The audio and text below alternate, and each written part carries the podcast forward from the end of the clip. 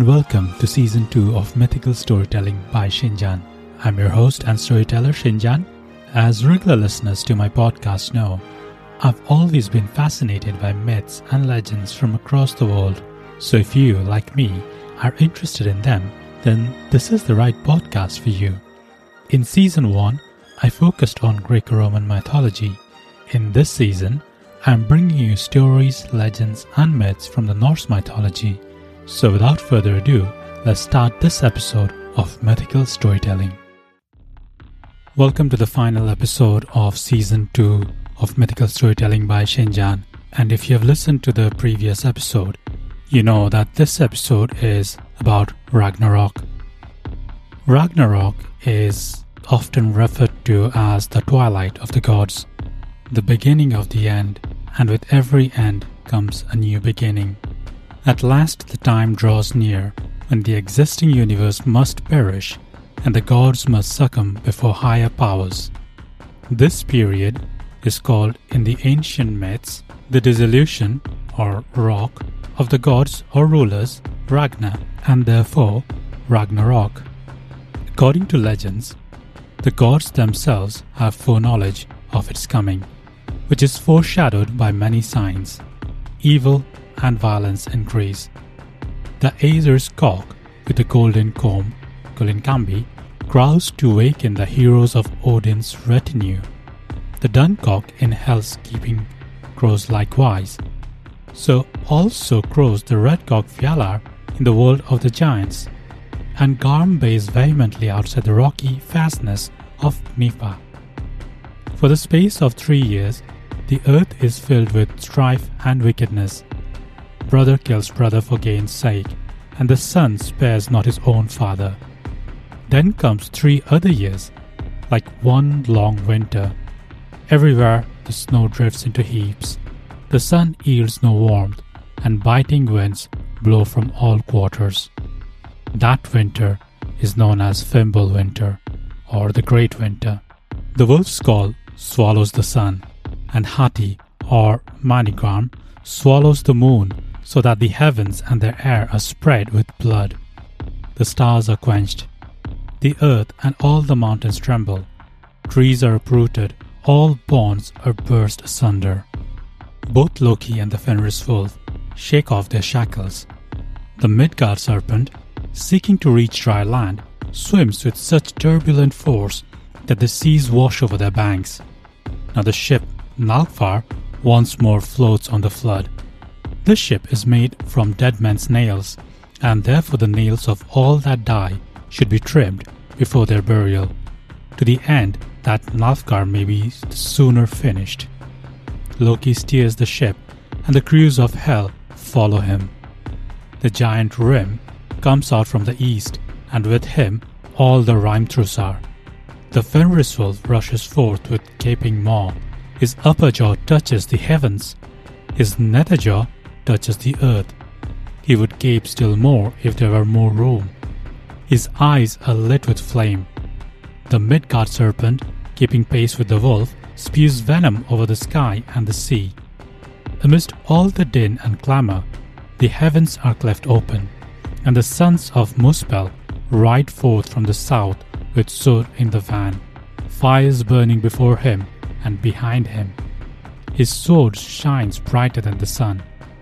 As they ride out over the bridge Bifrost, it breaks asunder beneath their feet. One and all, the sons of Muspel, the Fenris wolf, the Midgard serpent, Loki Hrym, and all the Hrimthursar direct their course towards the fields of Vigrid which measure a hundred miles each way. The sons of Muspel muster their host for battle, and the radiance of their levies gleams far and wide. Meanwhile, on the other part of the Aesir, Heimdall rises to his feet and sounds the Gjallar horn with all his might in order to rouse the gods. They meet in assembly and take counsel together. Odin rides to Mimir's well to seek guidance there the ash Yggdrasil trembles, and all things in heaven and earth are seized with dread. Aesir and the heroes don their armor and march upon the fields of Vigrid. Foremost rides Odin, girt with his golden helmet and magnificent burn. Brandishing his spear Gungnir, he presses on against the Fenris wolf. At his side walks Thor, but as soon as he finds himself in mortal conflict with the Midgard serpent, he can give no aid to Odin. Frey joins battle with Surt, and Tyr with the dog Garm, who also has broken from his fetters.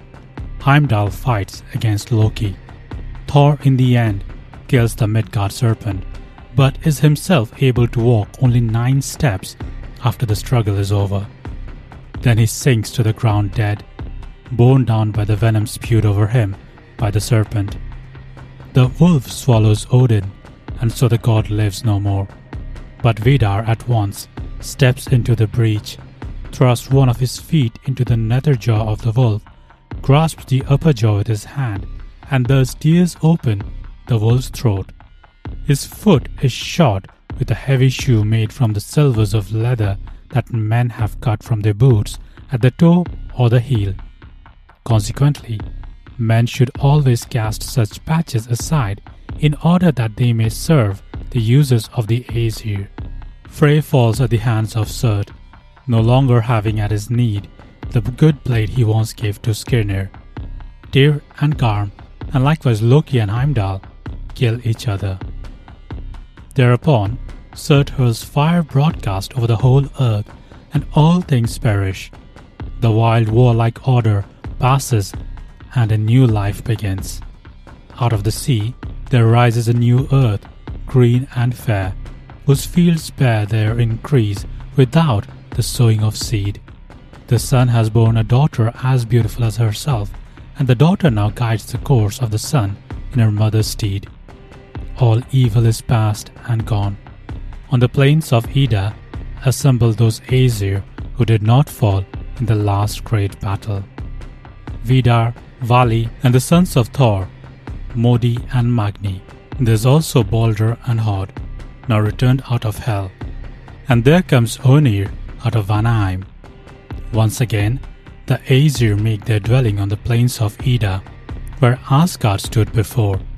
In the grass they find scattered the ancient gold chessmen of the gods, and thus they recall to memory the old days and speak together of the vanished past. Now that Thor's battles are done, Modi and Magni fall heir to Mjolnir. Nor are all among mankind dead. Lif and Lifthrasir have saved themselves from the fires of Surt at a place called Hodmimir's Halt, where they find subsistence in the dews of the morning. From these two spring forth a new race of men. At Gimle stands a hall thatched with gold and brighter than the sun. Thus a righteous generation shall dwell in joys that never end. Then shall come from above the mighty one, he who governs all things. And thus ends Ragnarok and begins a new life.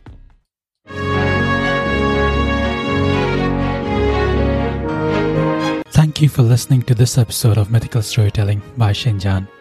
If you liked today's story, please subscribe to the podcast to receive automatic notifications for when the next episodes come out. And don't forget to check out all the stories from season 1 if you haven't done that already. Your support means the world to me, so please let me know if you have any thoughts or comments. My Twitter handle is available in the episode description. Finally, please share and pass this pod to your friends and family. Till next time, stay safe and stay inspired. Adios.